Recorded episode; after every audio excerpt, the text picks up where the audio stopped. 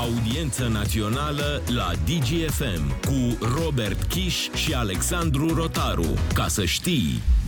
Salutare, salutare lume bună, salutare Robert Kiș. Salutare Alex, salutare tuturor. Zi mare astăzi în Europa, zi mare astăzi și uh, la Moscova. Diferența este că la Moscova nu mai e chiar atât de mare. Și întrebarea, cât de mare mai e parada lui Putin?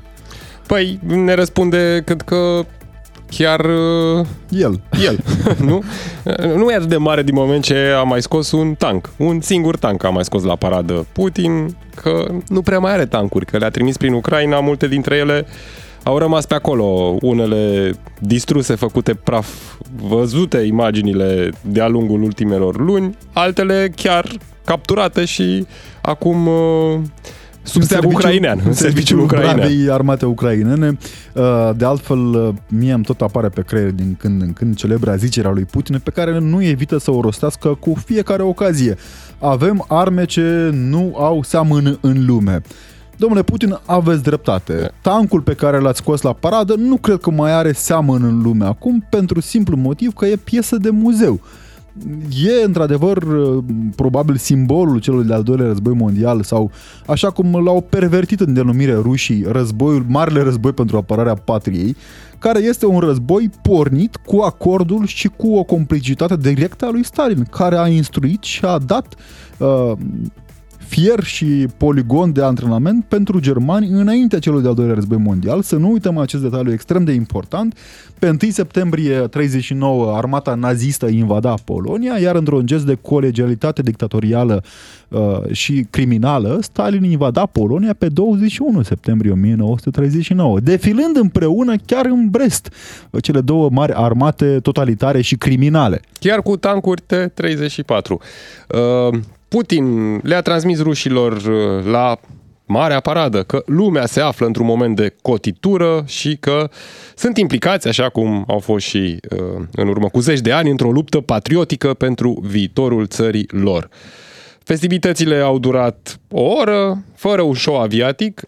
Acum te întrebi, uh, riști să ridici niște avioane nefiind sigur că poate avioanele alea vor cădea peste tine? Da, în timp ce la paradă a apărut, vă spuneam, un singur tank, chiar dacă presa de stat din Rusia scria că în fruntea unei coloane de mecanizate sunt mai multe tancuri T-34, cred că deja erau încărcate în trenuri și trimise și astea pe front, pentru că au apărut ieri imagini cu uh, tancurile muzeu, practic, așa uh, sunt numite, uh, trimise și ele pe frontul din Ucraina, încercând să cucerească probabil, nu știu, Bahmut, că se luptă pentru al 58-lea oraș ca mărime din uh, Ucraina, rușii de aproape un an.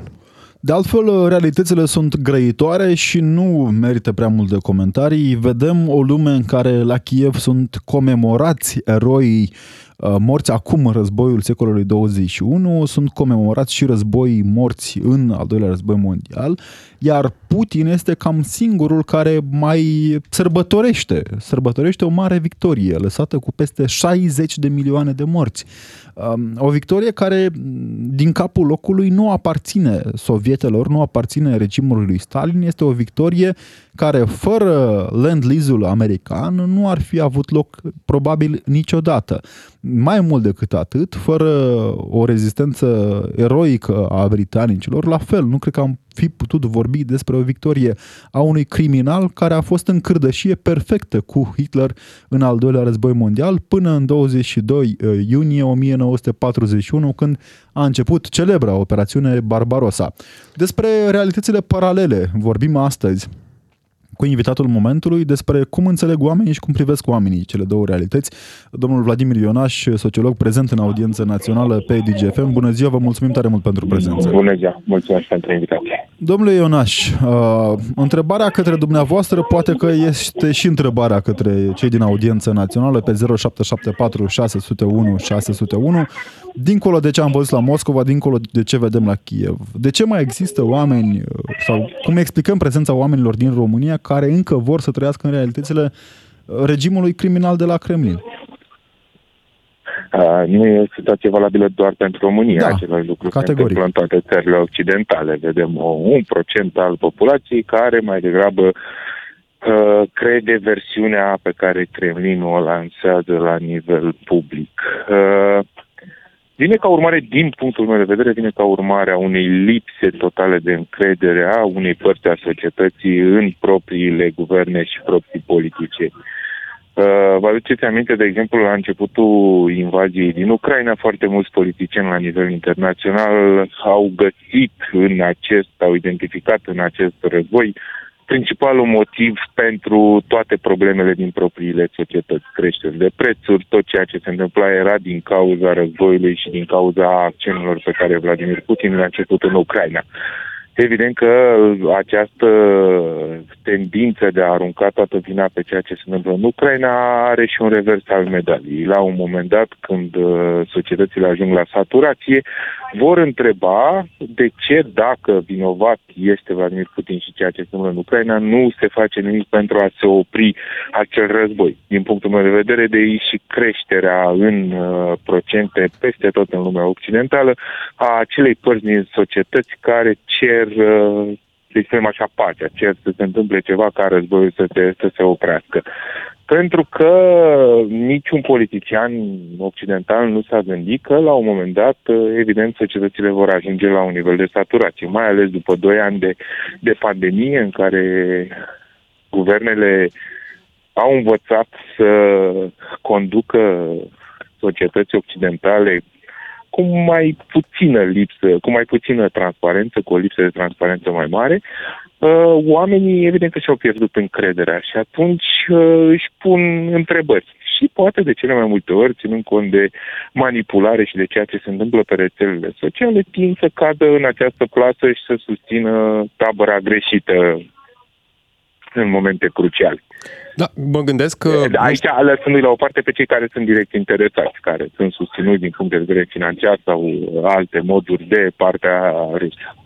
Mă gândesc, de exemplu, cum poți să asculți ce, uite, ce a spus Putin astăzi la Marea Paradă, care nu a fost atât de mare, uh, și să achesezi la ce zice el. Spune așa, s-a declanșat un adevărat război împotriva patriei noastre. Păi nu a atacat nimeni Rusia. Atât de simplu e să îți dai seama că până la urmă Rusia a intrat peste o altă țară. După care spune Putin că uh, elitele vestice, globaliștii pro- provoacă conflicte și este un sistem de jefuire a altora și de violență. Păi armata rusă a intrat peste o altă țară, repet, și, și a plecat cu multe jefuit, mașini de spălat. Ea a făcut atrocități pe acolo, am văzut cu toții ce s-a întâmplat în, în Ucraina. Nu, nu ai cum să deformezi realitatea asta astfel încât să achesezi la ea să zici, da, domne, uite ce dreptate are Putin. Aici sunt două, aici sunt două chestiuni. În primul rând, mesajele lui Vladimir Putin uh, în toate discursurile sale sunt adresate populației din Federația Rusă. Uh, nu sunt mesaje pentru publicul occidental. Presa occidentală preia și dezbate ceea ce spune atât de mult încât uneori chiar și publicul occidental uh, începe să-și pună întrebări. Uh, acele mesaje sunt pentru populația Federației Ruse care a ajuns într-un procent covârșitor să creadă această versiune că Federația Rusă este sub atacul forțelor occidentale. Uh, nu uitați că există în toate țările occidentale procente mai mici sau mai mari în fiecare țară, depinde, care, de exemplu, oricum credea aceste lucruri, că sunt putere occidentale care se duc și cotropesc alte țări pentru resurse, pentru putere și așa mai departe. Aceste mesaje pe care Vladimir Putin le transmite și presa occidentală le preia pentru a le dezbate și a arăta că nu sunt adevărate, nu fac decât să le întărească acelor uh, oameni această viziune pe care o au despre ceea ce s-a întâmplat în, uh, în uh, ultimii 20-30 de ani cu diverse războaie din diverse colțuri ale lumii. Deci nu e o, o surpriză că există astfel de, de mesaje și oameni care îl cred. Pentru că, repet, există de foarte mult timp în țările occidentale o parte mai mică sau mai mare a societății care avea această viziune despre ceea ce se întâmplă în lume și uitați-vă cum e și în România, dar avem acea parte a societății care crede că țările străine vin în România pentru a ne lua resurse. E normal să existe astfel de, de părți, mai ales atunci, din societăți, mai ales atunci când ai uh, o comunicare foarte slabă din partea clasei politice și a decidenților locali.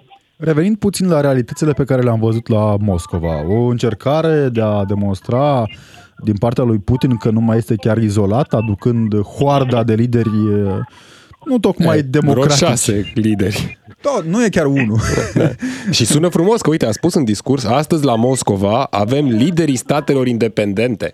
Da, sună așa, zici că e, e înconjurat numai de Uh, oameni plini de democrație. Uh, Să știți că mă uitam recent pe o analiză făcută de un think tank american care arăta că sunt mai puține țările care uh, au izolat total Federația Rusă decât cele care continuă să aibă relații directe cu Federația Rusă. Evident că pentru noi nu contează atât de multe ce, acele țări, atât de mult acele țări pentru că nu fac parte din uh, lumea la care noi ne uităm și la care tindem, da, lumea occidentală. Sunt țări mai degrabă din Asia sau din Africa. Dar uh, per total ca număr de țări, nu, situația Federației Ruse nu este așa cum ne așteptam la începutul războiului, toți atunci când s-au anunțat acele, acele sancțiuni. Nu foarte multe țări din, de pe continentul african sau din Asia au, uh, au vrut să facă parte din grupul țărilor care întrerup orice colaborare cu Federația Rusă. De aceea cred că Vladimir Putin a și uh, invitat toți acei lideri acolo tocmai pentru a prezenta populației din Federația Rusă că nu sunt atât de izolați cum ar vrea Occidentul. La nivel financiar, evident că e, e o diferență uriașă între ce obținea Federația Rusă din contractele pe care le avea cu țările occidentale dezvoltate și ceea ce obține astăzi. Dar aici nu mai e vorba de uh, economie, e vorba de manipulare politică, de interese electorale, de a arăta populației din Federația Rusă că Federația Rusă nu este uh, atât de izolată precum spun forțele occidentale. În contextul acesta m, al ultimelor uh, luni, să spunem, cu eșec în, pe front, că nu poți să vorbești de succes atunci când te chinui de aproape un an să cucerești un orășel, Bahmut. Uh, Da. Nu ai înaintat nimic, te aștepți acum la o contraofensivă și ai venit în poziții de apărare. Uh, Cu atac cu drone deasupra Kremlinului, cu uh, amenințări la viața președintelui. Uh, Credeți că, într-o oarecare măsură, nu știu, mă gândesc mai ales că Vladimir Putin uh, are în vedere și anul 2024, care este un an electoral până la urmă pentru el, că mai vrea un mandat. Nu? Refacem, refacem legătura imediat cu domnul Ionaș și până atunci, cu siguranță, mesajele pe care le transmite, după cum spunea domnul Ionaș mai devreme, sunt mesaje adresate publicului intern, în primul rând. Pentru că poate că apetența, apetența publicului intern nu mai este atât de mare. Robert întreba ceva mai devreme, domnul Ionaș, dacă mesajele pe care le vedem sunt și în contextul viitoarelor alegeri pe care le va, le va avea Putin. Și dacă reușește să convingă populația știind realitățile de pe front, în primul rând, dar și realitățile din Rusia. Uh, Sunt puțini oameni care mai cred în uh, informațiile date publice de sondajele de opinie din Federația Rusă. Eu urmăresc de foarte mulți ani de zile Institutul Levada. Este un institut independent care încearcă întotdeauna să surprindă imaginea reală din Federația Rusă. E- A fost pus chiar și de către Kremlin pe lista organizațiilor cu interese străine. Uh, iar ceea ce arată sondajele din ultima perioadă realizate de acest institut uh, nu sunt date îmbucurătoare. Susținerea față de Vladimir Putin și de ceea ce susține el că se întâmplă în Ucraina uh, este la cote foarte mari, peste 70%. În plus, dacă ne uităm la viața politică din Federația Rusă, e imposibil astăzi să identificăm un eventual oponent care să facă o surpriză în uh, alegeri în fața lui Vladimir Putin. Deci, din punctul meu de vedere, Vladimir Putin uh, va pleca de la conducerea Federației Ruse atunci când va dori el sau atunci când, în mod natural, uh, va pleca nu numai de la conducerea Federației Ruse, ci din, uh, din această lume. Uh, Mi-e greu să cred că la cum arată Federația Rusă și la cum este condusă Federația Rusă pot exista surprize la un moment dat în, în, uh, în alegeri. Deci uh, această speranță pe care am văzut-o și la o parte a presei occidentale că în timpul alegerilor vom avea o surpriză, din punctul meu de vedere, nu este fezabilă. Da, În plus același că... timp, uh, să nu uităm că toți oamenii care conduc alături de Vladimir Putin Federația Rusă și ar reprezenta, să spunem, o alternativă. Da? Au fost numiți diversi oameni din cercul de putere a Federației Ruse care la un moment dat ar putea să înlocuiască pe acesta, la conducerea Federației Ruse, au aceeași viziune, unii chiar mai dură, despre ceea ce se întâmplă în Ucraina și despre relația Federației Ruse cu Occident. Vorbeați despre prezența liderilor din fostele republici pe care le băgăm în seamă mai rar, dacă mi se permite o formulare mai puțin da. academică. Da. Și știm foarte bine lupta pe care o are Putin, uh, una la fel de perdantă probabil ca cea din Ucraina, cu sferele de influență pe care și le dorește. Putem pune sau găsi vreo legătură între prezența liderilor uh, din fostele state sovietice în uh, tribună alături de Putin și faptul că China organizează pentru prima dată un summit în care invită liderii cam pe aceiași lideri pe care i-am văzut la Kremlin acum. Încearcă poate Putin să țină aproape uh, acea gașca dictatorilor asiatici? Este cu siguranță o astfel de încercare pentru că pentru Federația Rusă în zonă cel mai mare pericol nu îl reprezintă Occidentul, ci tocmai influența și puterea Chinei. Uh, din punct de vedere al jocurilor politice și al influenței, uh, China pentru Federația Rusă reprezintă un pericol mult mai mare, pentru că uh, poate avea și câștiga din ce în ce mai multă influență exact acolo unde Federația Rusă în ultimii 30 de ani a jucat principalul rol și atunci uh, cred că e o încercare într-adevăr a lui Vladimir Putin de a arăta că este principalul jucător în acea, în acea zonă, inclusiv pe teritoriul Federației Ruse. Să nu uităm că uh, poate juca China un rol extrem de important, având o comunitate extrem, extrem de, de importantă. Revenind puțin la subiectul de la care am plecat, diferențele între cele două lumi, domnule Ionaș, văzând astăzi imaginile de la Moscova, unele care se vor a fi cu puternic impact emoțional, care să transmită putere, care să transmită ferocitate în lume și în regiune, știm, Putin obișnuia să își defileze cele mai eh, proaspete prototipuri, pentru că pe scară largă nu prea au produs nimic eh, în era post-sovietică, și ce am văzut la Kiev. Uh, cum vi se pare dumneavoastră acest contrast? Vladimir Putin a vrut să dea în primul rând un semnal, din nou spun lucrul acesta, în primul rând un semnal proprii populații, să arată că este acel lider neînfricat care nu se teme de nimic, uh, inclusiv acea poveste cu dronele care au lovit Kremlinul, din da. punctul meu de vedere, fac fac parte din acest scenariu. Uh, iată că nu se teme de nimic și a venit uh, acolo alături de cetățeni și de forțele armate ale Federației Ruse pentru a demonstra exact acest lucru, că este acel lider neînfricat. Uh, și în al doilea rând să le arate occidentalilor că nu este acel lider speriat, uh, uh, de drone. izolat. Din punctul meu de vedere, următoarea mișcare, probabil și cred că inclusiv acum au avut discuții, loc discuții despre acest subiect, va fi ca Vladimir Putin să meargă inclusiv la acea adunare BRICS din, uh, din uh, Africa de Sud. Acolo chiar va fi interesant, pentru că ar putea fi arestat. Dacă va fi arestat, eu am văzut recent o declarație a ministrului de externe din Africa de Sud care a spus că nu se pune în discuție o eventuală arestare a lui Vladimir Putin. Uh, evident că sunt negocieri la nivel diplomatic între toate părțile implicate, dar cred că acesta este obiectivul său de a participa acolo tocmai pentru a da un semnal. Vom vedea dacă va avea loc această participare. Vedem, vedem ce semnale dă Putin și uh, clica lui uh, în războiul din Ucraina, vedem luptele sângeroase între Wagner și armata regulată a Rusiei. Mulțumim tare mult, Vladimir Ionaș, pentru prezența în audiență națională, mulțumim pentru analiza extrem de pertinentă ca de fiecare dată. Imediat după știrile DGFM uh, cu Adina Leoveanu, vorbim cu voi pe 031 400 2929 și așteptăm mesajele pe 0774 601 601. Până atunci, Robert, ție ce ți-a atras atenția astăzi la parada din Moscova? Discursul, discursul total rupt de realitatea lui Vladimir Putin, dar nu ne așteptam la altceva. Ăsta este discursul pe care îl servește publicului intern și discursul pe care vrea să îl audă Occidentul, să se uh, nu știu, să se sperie cumva că... Dar nu prea mai ai de ce să te sperii când vii cu un singur tank. Da, aveau Bine, și a scos, de... a scos și Uh, bombele nucleare la paradă. Avea obișnuința de a se strica da. acele tancuri pe vremuri și încă un detaliu extrem de important, până acum parada depășea două ore, acum a fost de 40 de minute. Cam atât îl mai ține. Revenim în câteva clipe.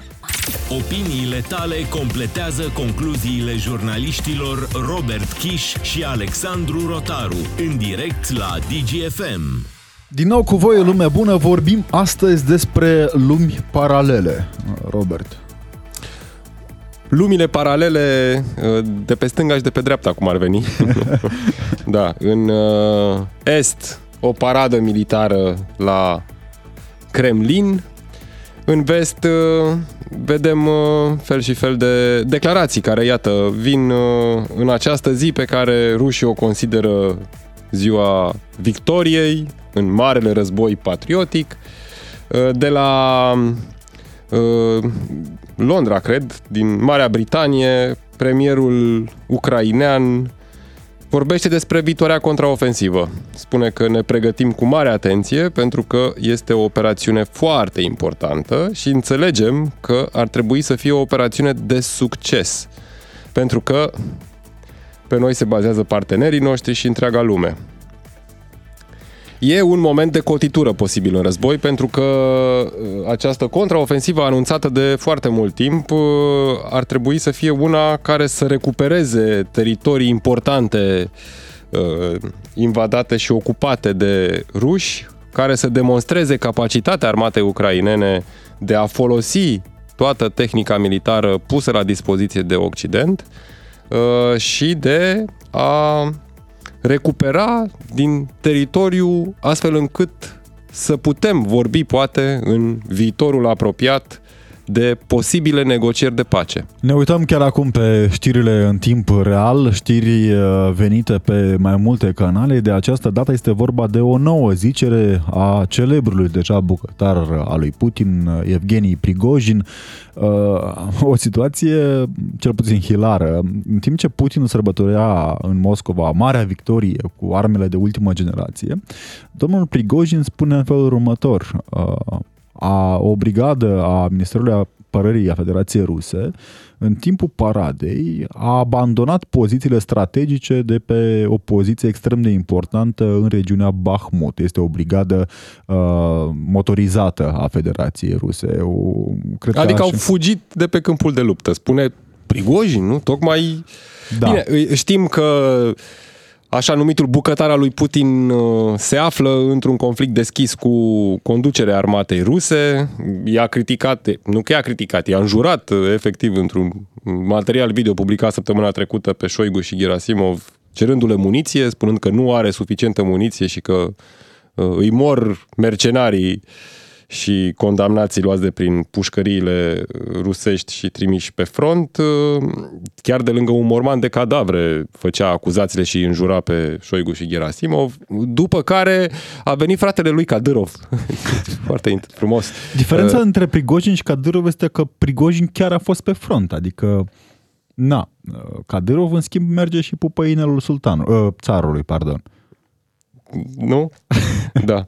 Dar are și ei Caderov băieții lui, pe care poate să-i trimită oricând și la da, Caderov da. deja el când se apucă să vorbească don, don, don, el trimite și imediat au cucerit ăștia zi, Caderovienii și Bahmut și merg până la Berlin, că așa e, da, de când a început războiul. Marea Britanie este pe... Caderov și cercenii merg până la Berlin. Uh, da.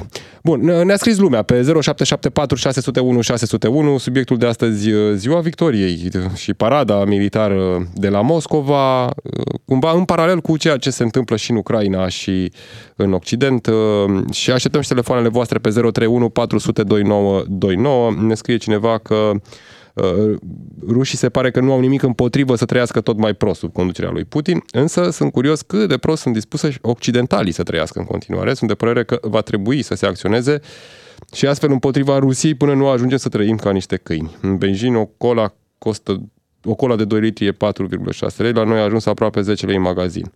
Acum nu știu cât de mult influențat prețul uh, unei sticle de cola de războiul din Ucraina, dar cu siguranță unele prețuri există, și inflația Există cu are... siguranță costul combustibilului și altele asemenea care uh, invariabil își spun, uh, își lasă o amprentă asupra prețurilor la nivel global, dar cu siguranță abordarea ascultătorilor noștri este extrem de pertinentă pentru că noi occidentali ne-am obișnuit să trăim bine, știi? Și atunci nu prea suntem dispuși să plătim cu un leu mai mult la motorină. În schimb, rușii trăind mereu în mocirlă, ce au de pierdut? Da, că poți. Da. Acum nu toată lumea e cu să mănânce la McDonald's sau și mai știu Da. da. unde, KFC și altele. Că, Și sau Burger cam King ca să fie retras, trei. toate au plecat din Da, din, da, din au Rusia. cartofi cu mucegai acum, sunt mult mai buni. Uh, Da, altcineva ne scrie că nu mai are Putin tancuri cu care să se laude, fiindcă le-a trimis la distrus. Și, și chiar au fost distruse. Apropo de acest lucru, datele m, băieților de peste ocean, care sunt ceva mai de încredere decât uh, sursele mai locale de aici, uh, spun că aproape 1200 de tancuri au fost distruse complet de către armata ucraineană și Rusia a devenit principalul furnizor de tancuri a Ucrainei, uh, lăsând pe câmpul de luptă numai puțin de 500 de unități. Adică 500 de tancuri uh, rusești sunt acum sub uh, steag ucrainean și luptă pentru eliberarea teritoriului național până la urmă. Uite, de la Strasburg vine o declarație făcută de cancelarul Germaniei, Olaf Scholz. Olaf Scholz le-a transmis parlamentarilor din Parlamentul European să, că nu trebuie Uniunea Europeană să fie intimidată de această demonstrație de putere de la Moscova. Iată, Scholz a văzut acolo o demonstrație de putere. Noi am văzut... Acum... Bine, am, am și rămas cu imaginea asta cu tancul ăla amărât, unul singur, fără avioane, așa. Da, ce e drept, au defilat soldaței ce au mai avut ei pe acolo, care sunt na, prin Ucraina. Până nu de mult nu voia să ofere arme Ucrainei și probabil s-a gândit că comparativ cu niște căști pe care le-au dat uh, la începutul războiului, uh, acel tank chiar este puternic. Da, adică da. ne-a sunat... uh, Încă o secundă să și citesc declarația lui Scholz. La 2200 de kilometri de aici, Putin defilează astăzi cu soldații, tancurile și rachetele pe care le are. Nu trebuie să fim intimidați de astfel de jocuri de putere. Să rămânem neclintiți în sprijinul nostru pentru Ucraina atâta timp cât este nevoie, a spus Olaf Scholz. Zergut, Zergut. În fața parlamentarilor europeni. Zergut Scholz, o declarație mai mult decât bună. Ne-a sunat George pe 031 400 2929. Salutare, George! Salut! Uh, din păcate, astăzi asistăm uh, la un, uh, cum să spun, uh, demonstrație de forță Da. din partea unui lider care până și el a înțeles că războiul la distanță costă. Mult. Din păcate, europenii au înțeles că nu, nu există forță acolo, pentru că un război la distanță astăzi este atât de costisitor încât nu și-l permit nici măcar Putin. Da, păi e, restul, vă dați seama. George, Și s-a demonstrat chestia. Da, pare că are resurse să continue acest război, că... Păi, dar gazul, energia electrică, petrolul, cărbunele și toate celelalte resurse pe care Rusia le are și le are din plin, continuă să ajungă în Europa. Apropo, știați că Rusia încă livrează în Europa. da. Da, da. livrează foarte bine. Via alte da? țări, prin alte Bine, țări. pierderile așa. sunt Nu mai colosale. vorbim de, de Pierderile sunt colosale pe lumea datele nu înțelege publicate că chiar de Europa către ruși. Este o, este o comunitate foarte mică de oameni, comparativ cu restul mapamondului. Da, dar Încă extrem noi de credem scumpă. că suntem buricul pământ. Nu, nu suntem. Avem Turcia, avem China, avem India, India, uh, da. India avem Pakistan, George, avem toate celelalte. Adică pe bune acum suntem copii. Revenind, revenind Rusia puțin vinde la în subiectul toată lumea. zilei, doar pe niște date publicate chiar de ruși. Veniturile lor au scăzut în uh, primul trimestru din 2023 cu mai mult de jumătate din produsele petroliere, pentru că europenii Dar erau știți de dispuși ce, să nu? dea foarte mulți bani. Mai În schimb, mult. Exact, din cauza prețului artificial, pentru Da. că în realitate, în celelalte țări, prețurile nu mai sunt la Și fel nu prea poți să ca stea în cu gazul Europa. depozite, pentru că nu e chiar atât de simplu în momentul în care Păi, nu ajungi vă dați acolo. seama, Da. nu Uniunea găsesc o Europeană soluție cât de să-l falsă ducă spre este. China. Da. George, Da, da, revenind vedeți? puțin, cum îți explici tu că în România există încă oameni sau care, na, nu fără a-i judeca sau cataloga într-un fel anume, dar există o parte din populație, nu atât de numeroasă din fericire, care își dorește realități precum în Federația Rusă. Pentru că noi, să nu uităm, am avut o relație foarte apropiată cu Rusia Mă rog, și care de există viol. și în ziua de astăzi. De viol cumva cu Federația Da, Rusă. păi uh, nu ați uitat de sindromul Stockholm, mă gândesc, Da. nu? Abuzați și abuzatori. Din păcate, uh, relațiile există, chiar dacă nu mai sunt uh, ca odinioară, dar ele există. Sunt foarte mult, uh, începând de la instituțiile pri- publice și până la cele private. Și normal ca să existe o pătură care vede bine chestia asta, adică Nu mi se pare nimic anormal. Încă din contră, sunt, uh, cred că încep să fie și mai mulți. Da, nu știu. Aici e problema. nu Pentru știu că... cât- cât sunt producție, Noi- cât haideți mai să vă degrabă spun sunt sincer. apropo Până de pe asta, mine mă George. interesează ca prețul să fie corect, da? Da. Dacă cineva vine și îmi spune mie, deci lăsăm la o parte, că e Rusia, că e America, că e oricine altceva. Când eu cumpăr un produs, dacă același produs tu mi explici că trebuie să-l cumpăr de 10 ori mai scump, e normal, îmi Da. pare foarte rău, Da. ai pierdut. Până la urmă se reduce la Despre asta este vorba. consumerism Eu sunt om de discuția. afaceri, da? Eu sunt om de afaceri, da? Pe mine mă interesează să fac și eu un profit. Dacă nu pot să fac nimica, Da, dar faci profitul cu costul libertății? care costă libertății? Zicem ipotetic, Care? pentru că, uite, în Rusia cine Care? nu este de acord Care? cu regimul nu prea are libertate. Păi nu vă supărați că vă spun, trăim în România, dumneavoastră știți cât costă libertatea în România? Costă mai puțin decât în Totuși, dictatură, cu totul- siguranță. Totul, totul și ceva în plus. Păi Azi costă cu discriminare. siguranță, Dați-mi- democrația l-ați costă avut mult mai ieri. puțin decât o Păi dictatură. exact, păi, ve- păi vedeți, l-ați avut ieri pe domnul procuror uh, Da. discurs, nu? Păi Asta este România. El are voie să facă ce vrea. Uite că Eu nu nu prea pot să are. fac ce Uite că nu prea are, da. Mulțumim, mulțumim Da, tare s-a mult, sesizat George. inspecția judiciară. Mulțumim tare mult, George, pentru intervenție. Mergem la Dragoș din Madrid, care cu siguranță vede mai de la cald așa și mai de la soare lucrurile. Salutare, Dragoș, ne bucurăm că ai revenit în audiența națională pe DGFM. Vă salut, băieți. Deja începe să se vadă un pic de slăbiciunea lui Putin. Eu așa o concep. De ce? De ce? Tot începe să fie mai mic. Uh, Da, Deci până și tancul e mai mic. Corectă, corectă observație. Absolut El e corectă mic, observație. El e mic, dar e prost. Da. Deci, Da, cu toate sporturile care le-a făcut, dar e un pic cam... uh, Ne spunea George de Criminal. oboseala lumii în ceea ce privește războiul, o oboseală pe care o simțim cumva și în breasa noastră. E, Nu există. știu, eu, Cum e eu am situația în impresia uh, Spania? în Spania cu scumpire. Deci un- de la un, de cam de 3-4 luni am stagnat scumpirea. Am început să mai ieftinească puțin. Mhm. Dar mai trebuie. De exemplu, eu sâmbătă bag motorină cu unul, am băgat cu 1,24 cu 9, 1,25. Deci am băgat 50 de euro 40 de litri. Destul de Da, bine. nu e foarte departe de prețurile din România, să știi. Și aici E s-a aproape la ieftinit. prețul Care, care era când uh, a început să scumpească. Da, cam acolo am ajuns. Am revenit la prețurile de înainte de scumpiri. Da, da. Deci, uh, văd că totul începe să parcă, parcă, începe, dar la normal nu se mai revine nimic. Încerc, încercăm să revenim la normal, dar la normalul care era odată nu o să mai venim niciodată, sunt convins. Da, după ani de pandemie și acum ani de război, Da, deci, normalul e nu departe, știu- da. Da, Mulțumim. normalul, nu știu, normal nu știu când o să mai vin.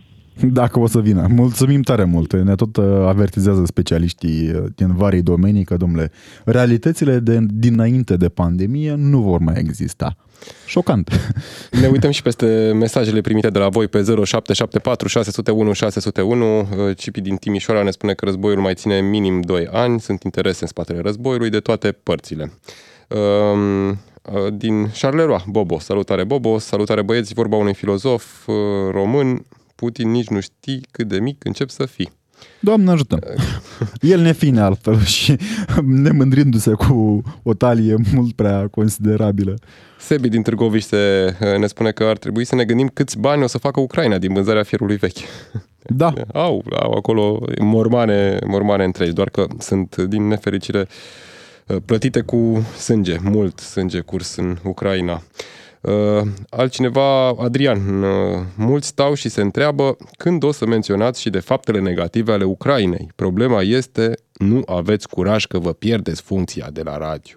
Mm. Da, nu zic nimic, cum să zic, ceva de Ucraina, doamne, dacă mă dau ăștia afară.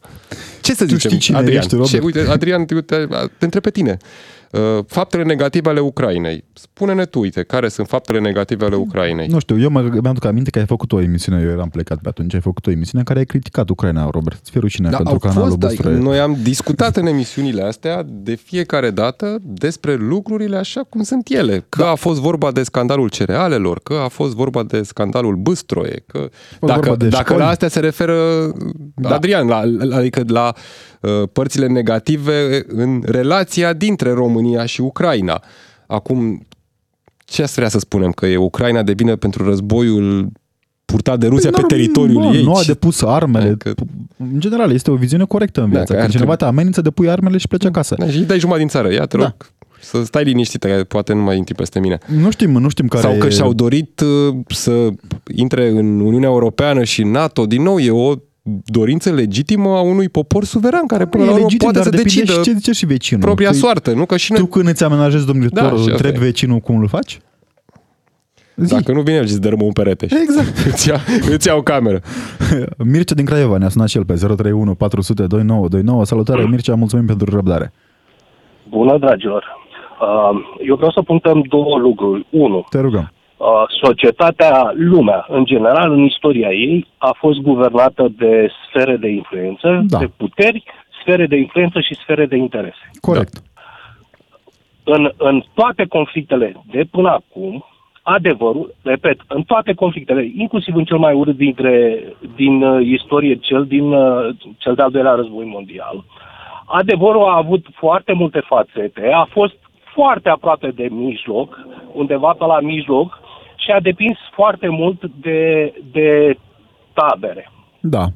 Să revenim un picuț uh, la conflictul ăsta. Uh, nu suntem naivi ca să nu înțelegem conflictul uh, dintre Ucraina și Rusia este clar un conflict între Occident și Rusia și în principal pe, este provocat acum și de unii și de ceilalți pentru a, a trage cumva o linie, o concluzie și a finaliza cumva războiul uh, rece, care s-a terminat în coadă de pește.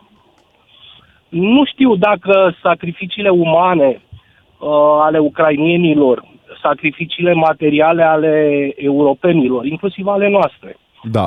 uh, nu știu dacă justifică dacă justifică așezarea marilor puteri. Cu alte cuvinte, eu încă mă simt, repet, uh, nu pot fi considerat prorus, am bunici morți Da. în, uh, în, uh, în, uh, Și atunci, care este, care este formula de Rusia. calcul pe care ai fi vrut tu? Să cedeze ucrainenii o parte din teritorii? Să...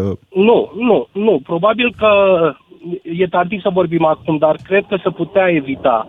Se putea evita Cum? aici prin... Păi, hai să spunem așa.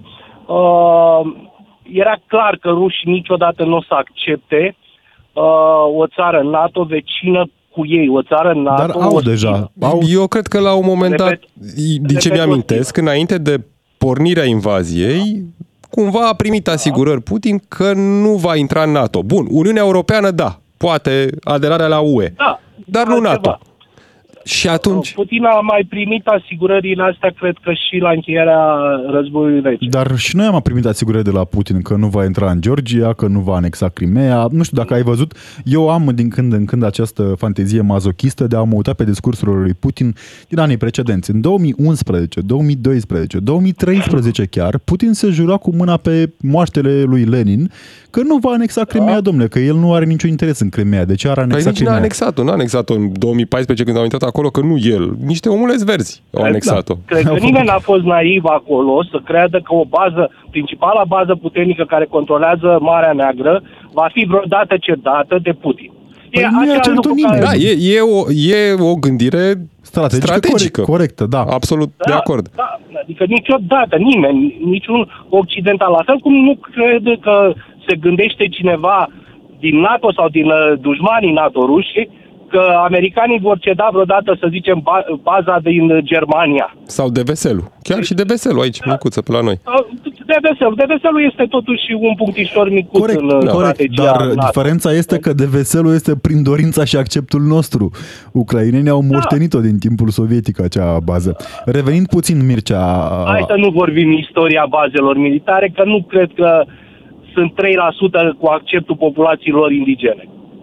depinde la ce te referi prin Da, populație Dacă ne uităm indigenă. așa la mapamond, Da. Uh, acum, revenind puțin la, la chestiunea asta, crezi că Mă rog. Putin totuși, ar, adică, nu știu, dacă îi făceau, făceau aceste concesii față de el, nu ar fi avut uh, tendințele imperiale pe care le are, în condițiile în care nivelul de trai din Rusia este unul uh, la limita mizerabilității. Uh, în marea parte a Federației Ruse, dacă treci Eu în Uralii, Rusia nu am, eu în Rusia nu am fost, dar am avut afaceri cu ucrainienii înainte de, de război și am fost destul de des, și în zona Odessa și în mai ales în zona Chievului. Da. Cumva îi cunosc și pe ei, se poate discuta enorm de mult, enorm de mult, și pro-rus, și pro-ucrainien, da. și naționalism. Uh, absolut. Cam, să știți că ucrainienii, și cred că nici rușii nu sunt nici mai buni, nici mai rău decât suntem noi românii, ungurii, M-aș, americanii. M-aș îndoi. Eu am avut nefericită ocazie să cunosc destul de mulți ruși la, la viața mea. Uh, revenind puțin, uh, o parte trebuie să înțelegem un detaliu extrem de important etnic. O parte din așa numiți ucraineni nu sunt nimic altceva decât popoare aduse prin uh, mutările de populație a lui Stalin în teritoriile ucrainene. Pentru că dacă te uiți, similitudinile dintre realitățile ucrainene și cele din Republica Moldova, spre exemplu, unde astăzi am avut oameni pe străzile Chișinăului defilând cu steagurile Uniunii Sovietice și așa mai departe, o parte, o bună parte dintre ei sunt oameni Este aduși dreptul lor. aici prin Așa este, este dreptul lor. Spuneam doar că nu Dreptul poți lor. să-i numești ucraineni, pentru că sunt tot ruși. Adică aici e o diferență. Minoritatea rusă este o minoritate importantă în, în Da, Ucraina, dar, din păcate- dar nu poate face legea. Din păcate, în conflictul ăsta, minoritatea aia care este uh, numeroasă de ucrainiană, de fapt de ruși, se află pe teritoriul Ucrainei. Că De Da. aici încep conflictele. Marile conflicte Nu. de aici au început. Eu am vorbit cu ucraineni ruși, cu- dacă vrei, cu ghilimele, din Odessa, care nu Da. voiau conflictul acesta, crede-mă. Uh, Nu convine nimănui omuciderea și moartea. Adică Mulțumim. prefer Da, să-ți nu duci convine. viața liniștit în Da. pace decât să fii Da, dar- bombardat. Cei din Donbass au reacționat și au, vedeți cum, cum uh, kosovarii au avut dreptul de autodeterminare Da, e o Inclus discuție care, din prin păcate, asta- necesită mult mai mult timp și Da. sperăm tare mult să avem uh, cu altă ocazie mai mult timp. Exact. Acum mai avem doar Poate câteva discutăm secunde. odată. Mulțumim, Voi- Mircea. voi Din păcate faceți nu mai un avem lucru timp. foarte Nu vreau bun. să crezi că te cenzurăm sau, Am Doamne înțeles, ferește, am altceva. înțeles. Dar încercați să, să, să abordați Da. da. și închei cu asta, cu mulțumiri. Uh, încercați să abordați uh, subiectele un pic mai pe larg, mai deschis. Încercăm, Dincolo încercăm. de Uite, e propaganda. aici Cetin lângă noi și ne mai dă o oră de emisie după aia. mulțumim, mulțumim tare mult, Mircea. În continuare, așadar, Cetin Rașit pe DGFM. Noi am fost Robert Chiș. Și Alexandru Rotaru, mulțumim tare mult și pentru mesaje. N-am avut timp să le citim pe toate, dar rămâneți aici pe DGFM. Audiență națională în miezul zilei la DGFM. Ca să știi...